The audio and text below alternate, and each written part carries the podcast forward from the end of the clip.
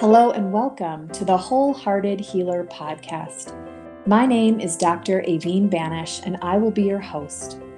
This is the weekly podcast that helps women pause in their busy lives, drop into the heart, and remember their next right step. I am so happy that you're here.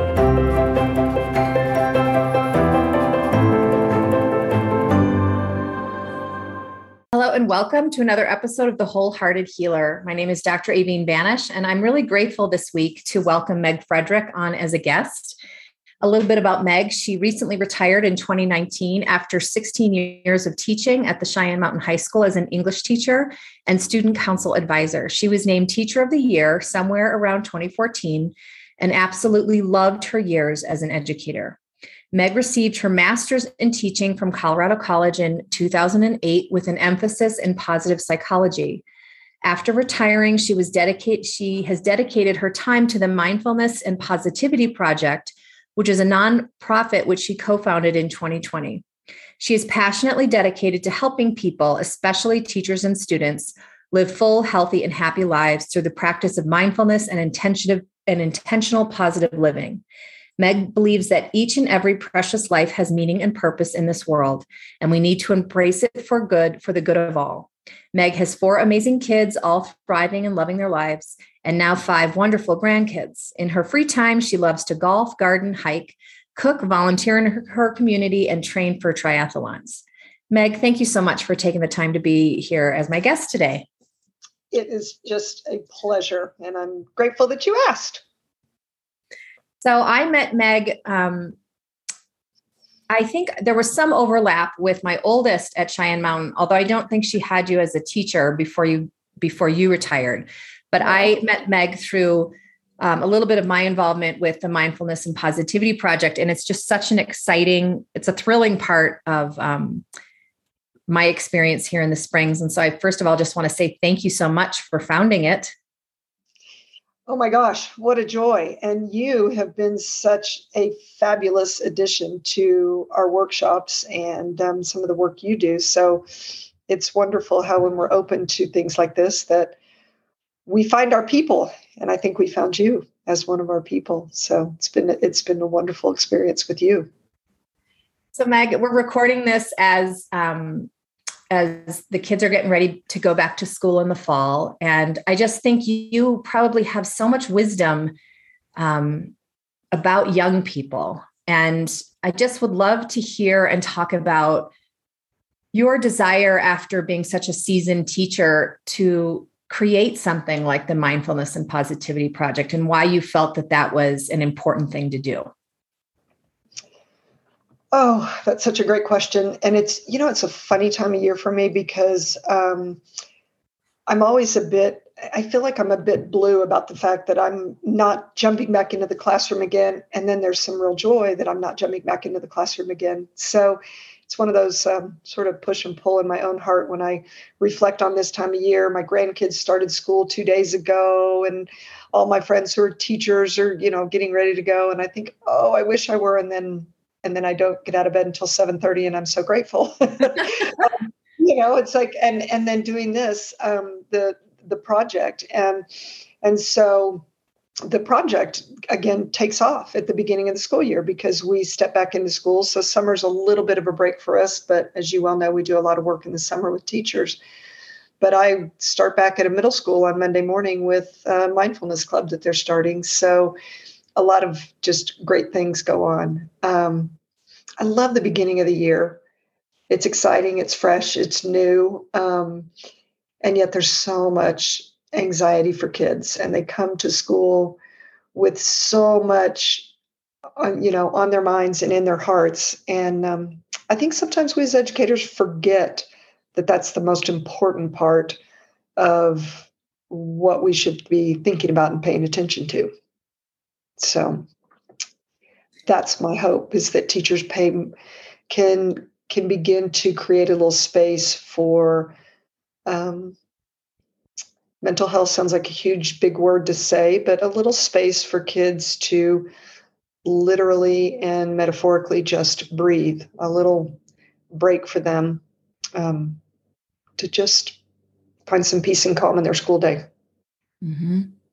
Yeah, I mean, um, one of my kids took part in um, in a, a half a year mindfulness class at the high school, and she would just come home and um, first of all tell me all about stuff that I've been trying to teach her at home for her whole life, but somehow hearing it through her teacher at school made a huge difference. But it it was exactly that. It was like this ability to breathe and sort of relax in a very very full day. I think that if you're no longer a student, like if you're a parent or an adult that high school is in your rearview mirror, you sort of forget just the amount of tension and anxiety that those kids hold all day every day there.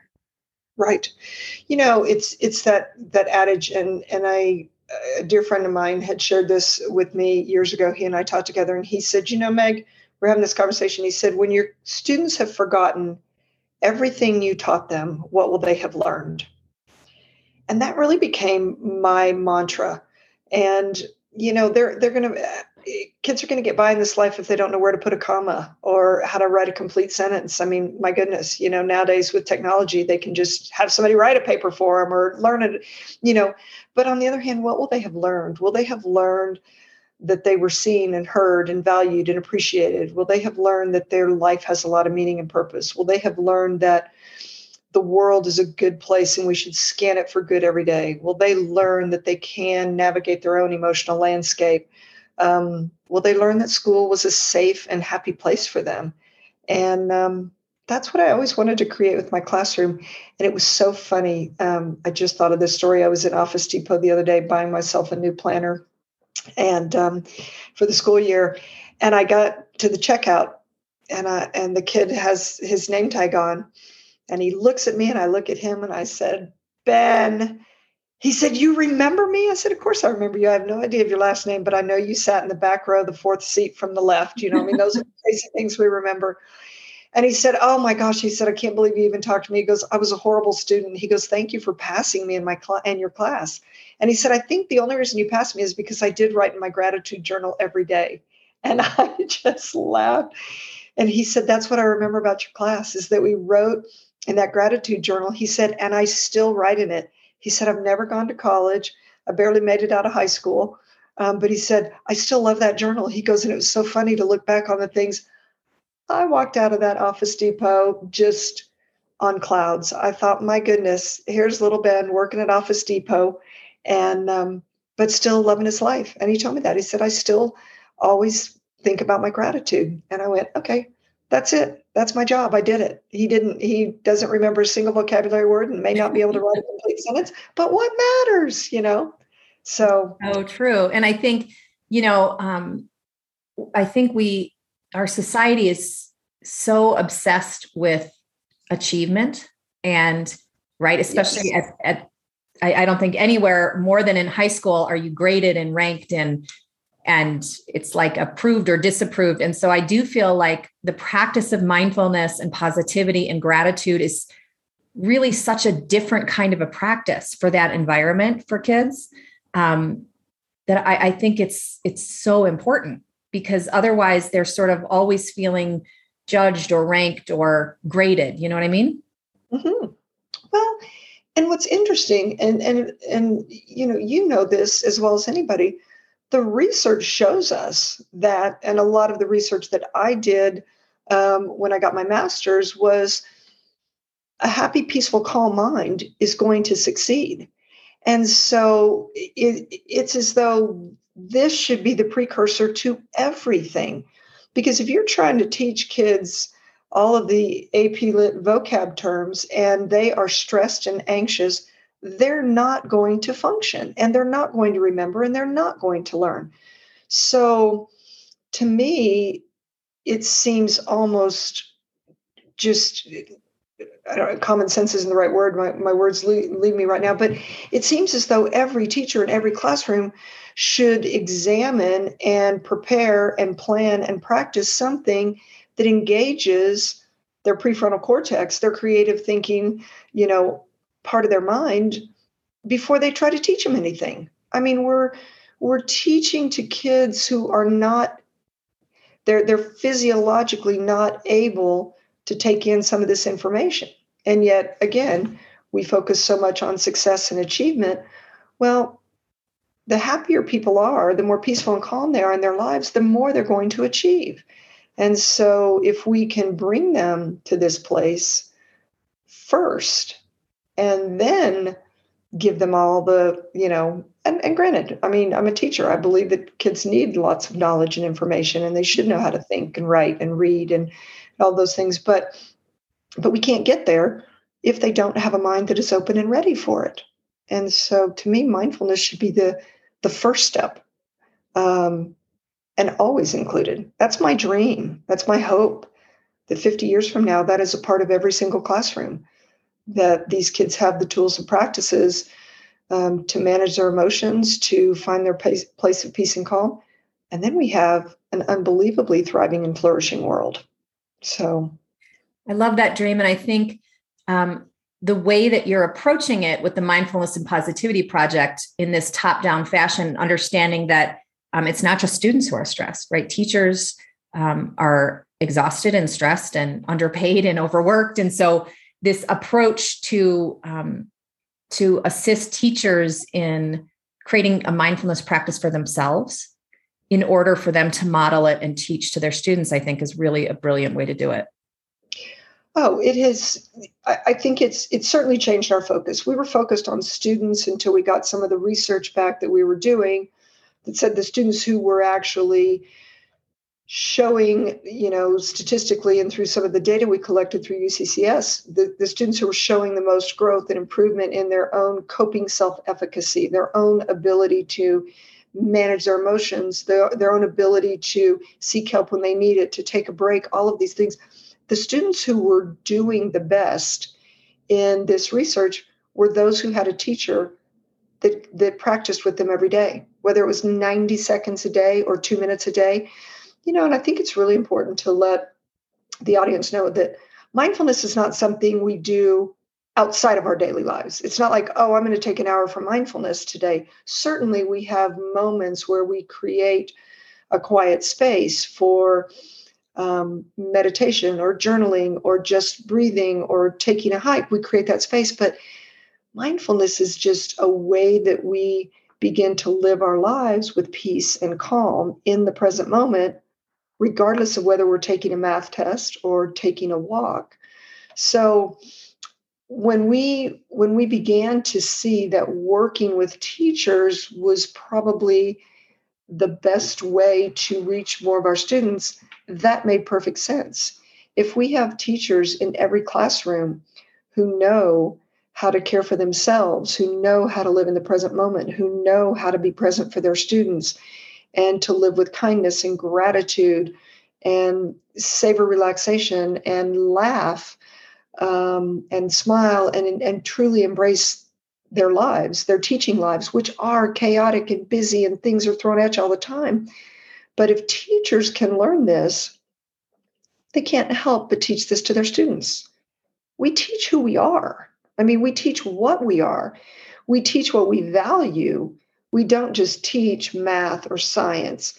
And every single human being has a teacher they remember. Every one of us, you can ask that question.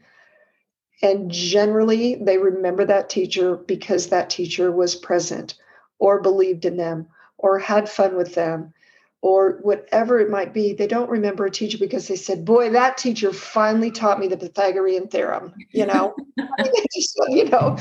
So, so that's the idea with teachers that we have teachers who walk into their classrooms and understand what it feels like to live a peaceful, calm, healthy, happy life, and that's who they are, and they share who they are with their students. And for every teacher, that's different.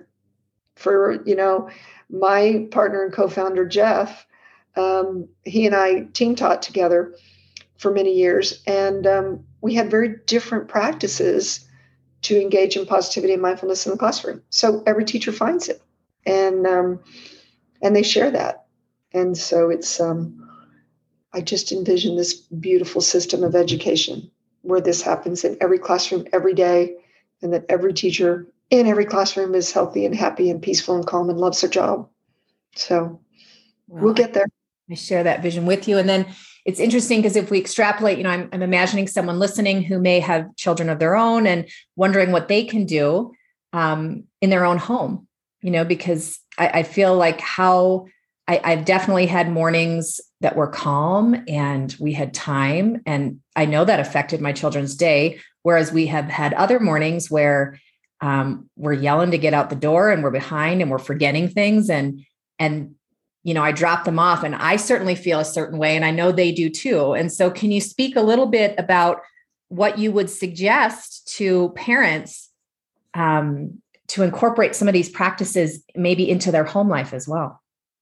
I know that is such a loaded question. Um, because in my life, having four children, and my children were all close in age, so I had four children in six years, and I was teaching um, up until I was pregnant with my second child. And then I decided to stay at home. And I'm fortunate that I was able to leave my teaching job and stay home with my children for oh gosh, it was about 14 years, 13, 14 years that I stayed home with my children. And um, I think a calm morning is so critical for students. And how we prepare for that as parents, I think it takes a little front loading the night before, whatever it might be, just in a very practical sense to um, get up earlier if we need to. Um, try, you know, there's those tough kids. They don't want to get out of bed and they don't want to talk and they've got their headphones. Um, I didn't worry about this because my children were, you know, in the generation before iPhones. But um, I say technology is one of those things that really divides us and creates a lot more loneliness at times.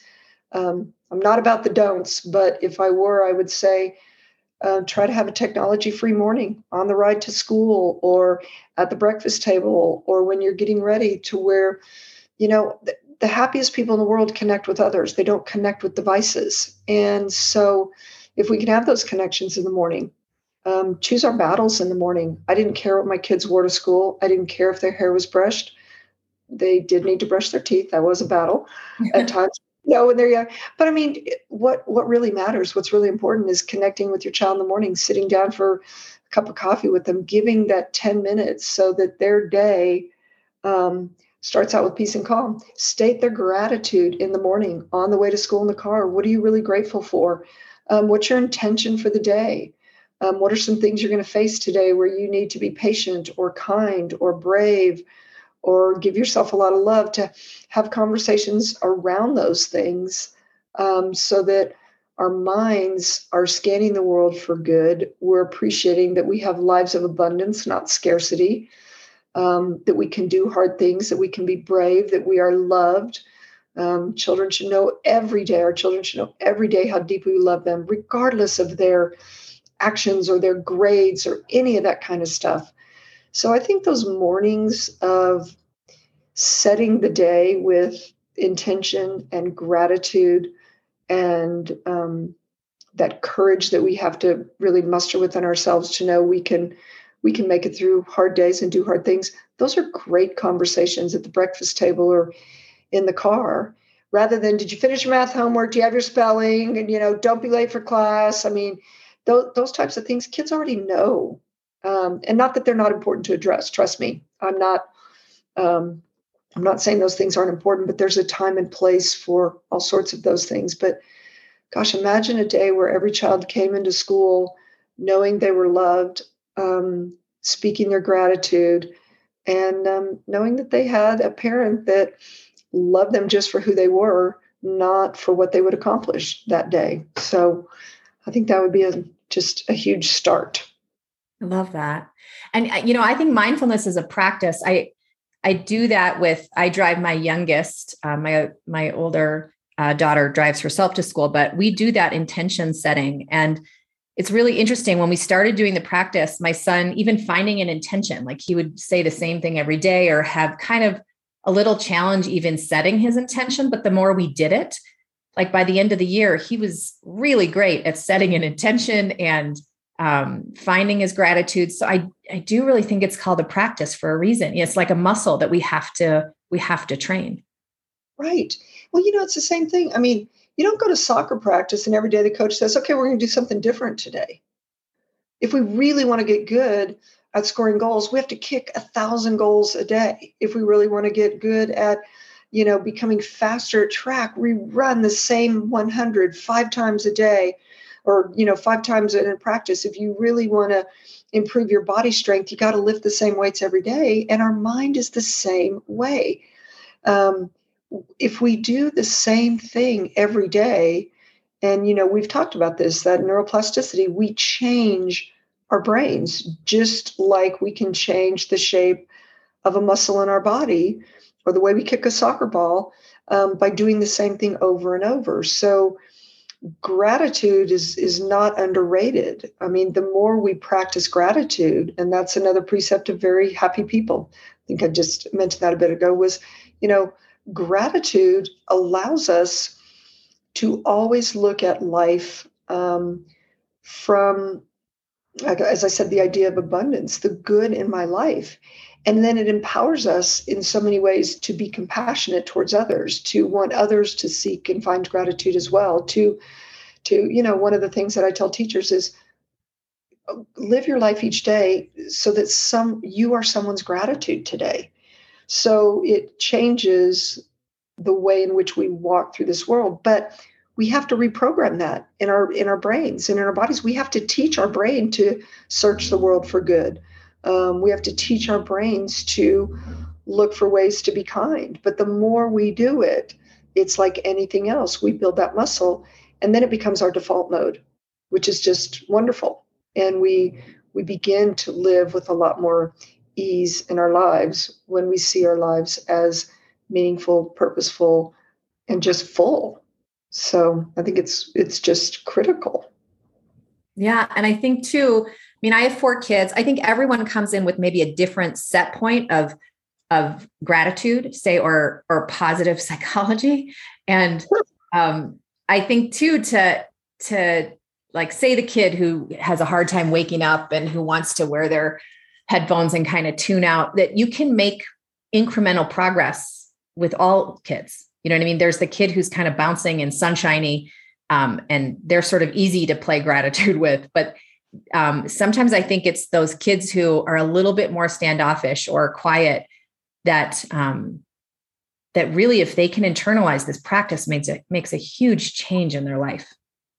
It does, and I think um, sometimes it's it's like everything else in our lives. We just model it and let them observe it in us rather than try to pull it out of them. I mean, the worst thing you'd ever want to do is go, I want your gratitude right now. You know, now this card, Can you give me a gratitude, blah, blah, blah. You know, I mean, it, you know, that, that doesn't work. But I mean, my kids see it in me, my grandkids see it in me, my, you know, my friends, because it's it's what I do. It's it's the way that I live. And I think as parents, and and this is another thing, because you know, especially younger generation of parents who actually were born with a cell phone in their hand as well to model that. I mean, you know, to put your put your own cell phone down, put your own technology away. I think that that you know, children will model what they see that works within, you know, the people they love the most, their family structure. So we have to model that gratitude. We we don't beat it out of them by any means, but we show them, oh my gosh,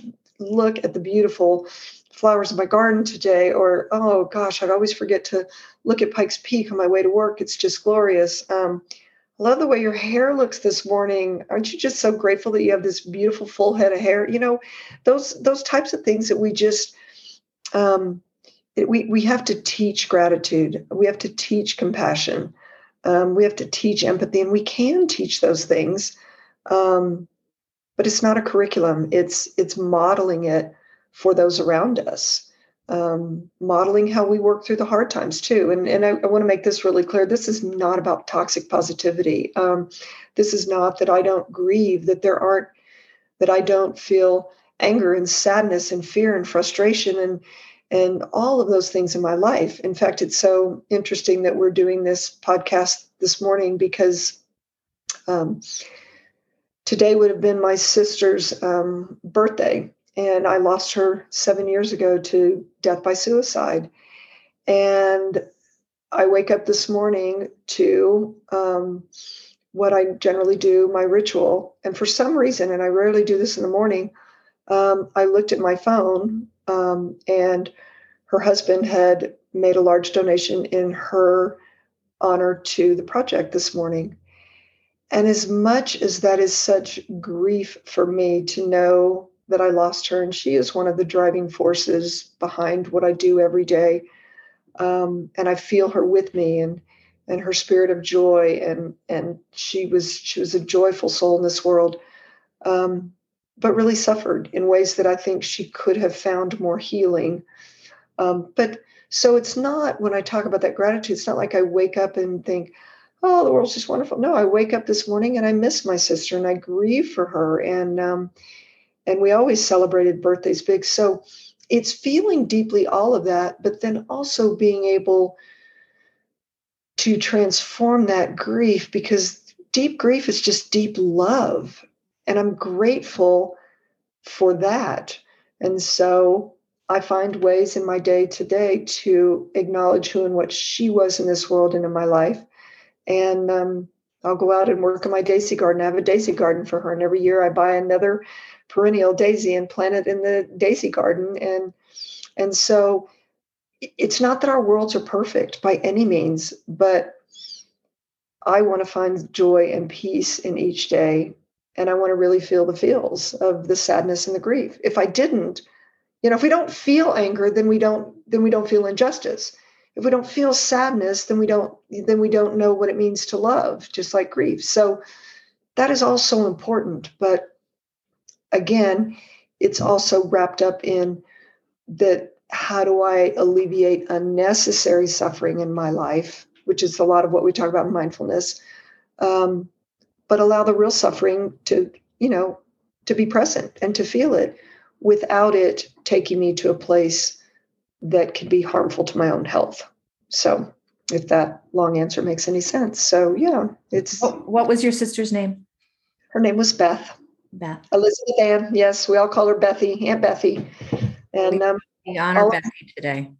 Thank you. All of my children, you know, reach out on the day on today as well because they loved her deeply. So, but she she had struggles, and um, you know, Jeff says on this same note, people say, "What's you know, why do you do what you do?" Um, it, kids just need to pull themselves up by the bootstraps, and you know, we we baby them too much, and we do. No, the world is different than it was, and having taught for as many years as I did um, over the course of 31 years, um, the world has changed, and we have so much coming at us all the time. And we know this. We have full time news, we have full time access to parent portal and grades, and the second a grade gets posted and kids get pops up on their phone and and then you know the, the minute anything happens across the world or in our neighborhoods you know our phones ding and beep and and we're constantly constantly bombarded with things so our world is different than it was but jeff and i talked about this and um, but we can overcome that. We can find peace even in an ever changing world. Because our goal, if anybody were to say, what, what is ultimately your goal? My goal would be to never, ever, ever have to walk into a classroom where there's an empty chair of a student that we've lost, with that counselor that knocks on your door and everybody already knows, and you've got to go in there and face your students and look at that empty desk and cry with them and grieve with them and then figure out how do we move forward so that we never ever ever have another empty chair in our classrooms. And that is it sounds so deep and heavy but today it's always it's on my mind as well um, but that's ultimately the goal we want every kid to thrive and we want them to feel all the feels but we want them to thrive and flourish and know that their life is so full of meaning and purpose and critical to so many other lives in the world. We're also interconnected. So, yeah. That's so beautiful, Megan. I think, you know, one of the, one of the highlights that I saw from that mindfulness class with my daughter was when we are in a practice of mindfulness you're right we're not on our screens and and we're more open to connection with other humans right? It's like there's a softening that happens because we understand that um, like there's that practice just like me right? Just like me you you grieve and just like me. So so that's really what i saw. It was a it was this oasis in that school day um, in a high school for kids to talk about their feelings, for kids to share with one another on a level that's beyond TikTok and whatever's on their screens and the perception that life is perfect and we only post our highlight reel. Um, and so I think that it's such a wonderful way and to offer in the work you do with teachers too, because they're holding so much. I mean, every single day. Um, and so it's such important work in the world. I'm so grateful that um, you and Jeff are, are doing this work. And my prayer, just like you said, is that it does spread. You know, I know we moved from Eau Claire, Wisconsin. I know in that school district, they're doing wonderful work with mindfulness and teachers as well, but it feels like it's fundamental and it should be in every school district everywhere. Oh, absolutely.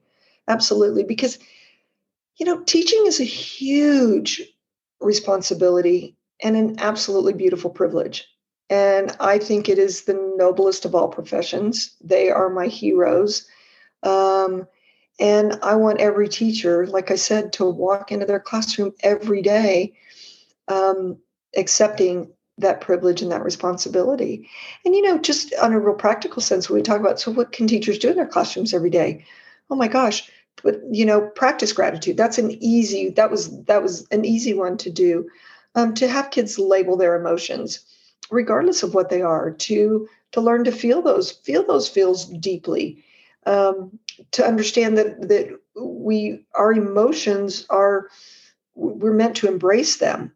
We're not really meant to act on them at all times by any means and that's something that we teach in mindfulness too just the pause the the taking a break for a few minutes gosh to to allow kids when they walk into the classroom 90 seconds to two minutes of whatever it is that they want to do a visualization just notice my breathing in and out um, notice tension in my body um, notice any sort of sadness or fear or frustration i'm feeling um, give that. I mean there's a million different things that we we work on with teachers but to actually have kids inhale gratitude and exhale stress i mean just the the act of doing those things 90 seconds two minutes three minutes um, you know my students got to where they started tricking me i have to say because they love the body scan. And when they know we'd have a lot of work to do they'd come in and say one of them they would be in the mindfulness club oh miss fred can i lead a body scan today please? It's friday you know it's thursday can i just lead a body scan and inevitably i said yes um, and i thought well if we don't get through all our lesson today.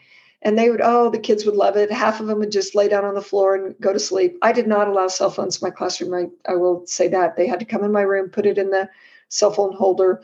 If they didn't want to do that, then they could find another teacher. And I never had another, a single kid find another teacher. But I just said, put it there. If you need it for some reason today, if something's going on, grandma's in the hospital, mom's, you know, sick, whatever, feel free to just let me know. Gosh, that's fine. But they put their cell phones away and i often would do things like you can have you know drop a piece of candy or you know some sort of little treat in there. So when they go to put their cell phone in there they're like wait there's something in here and they you know grab their treat. It, it was fun to do that. But i had students who would say can i lead a body scan? I'd say sure they'd lay down on the floor and you know after about 15 20 minutes it's okay we got we really do need to wrap this up now but my gosh kids will remember that they will remember that. They will not remember their vocabulary words, and that's okay. They can look those up. But so, gosh, any of those practices, go around the room and just have kids connect with one other student and share an act of kindness that they did um, this last week, or share something that they do in their life that makes them feel good, and um, you know ways that they take care of themselves. Those things take 90 seconds to two minutes, and the research about what that can do, again, as I said earlier, just to their cognitive functioning when you're getting ready to move into a lesson um, and to their overall you know sense of well-being self-awareness. I mean you know gratitude and compassion are the antidotes to loneliness. They're also the antidotes to you know social anxiety and you know loneliness is is the the number one concern about our teens these days. Well all of us in many ways. We're so connected and yet we're so disconnected. So gosh a million things that that teachers can do in their classrooms every day. But and this is the caveat if they don't embrace this in their own lives, if they don't see the value of it and haven't really established a practice of that in their own lives, it's really difficult to do that. It'd be like asking me to teach physics. I don't know anything about teaching physics, so I couldn't do it. So that's kind of what we tell teachers. If it takes you a whole year before you ever do a thing in the classroom, so be it. You know, but we can extrapolate that to anyone listening who's not a teacher who wants to affect, you know, their own home. That it's, it's called a practice for a reason because we can't right? If it we're not doing it ourselves we don't model it for the rest and our presence. When you talked about i love that about remembering a teacher and i think that's so true. We remember people for their presence that they offered us. Yes yes. We will all we will always remember that about teachers. I love to tell stories about the teachers that that i remember. And um, you know it's just gosh i mean we can change the world through teachers I mean, you think about it. I taught 125 kids a day. That was a one person can open up and share with 125 a day, 180 days a year. That's powerful. That is powerful. I mean, gosh, when I think about that, because every kid goes to school, or you know, let's say every kid, the you know, the vast majority of the population of students go to school. Can you imagine every one of those kids having a teacher that taught them the real skills in life, which was how to live a life where you thrive and flourish and love yourself. I mean, that's the other thing is like, you know, we have kids in our educate in our classrooms for 12 years and we teach them all these things, but we never teach them how to love themselves and love the one precious life they've been given. That ought to be our number one standard and curriculum that we're looking at.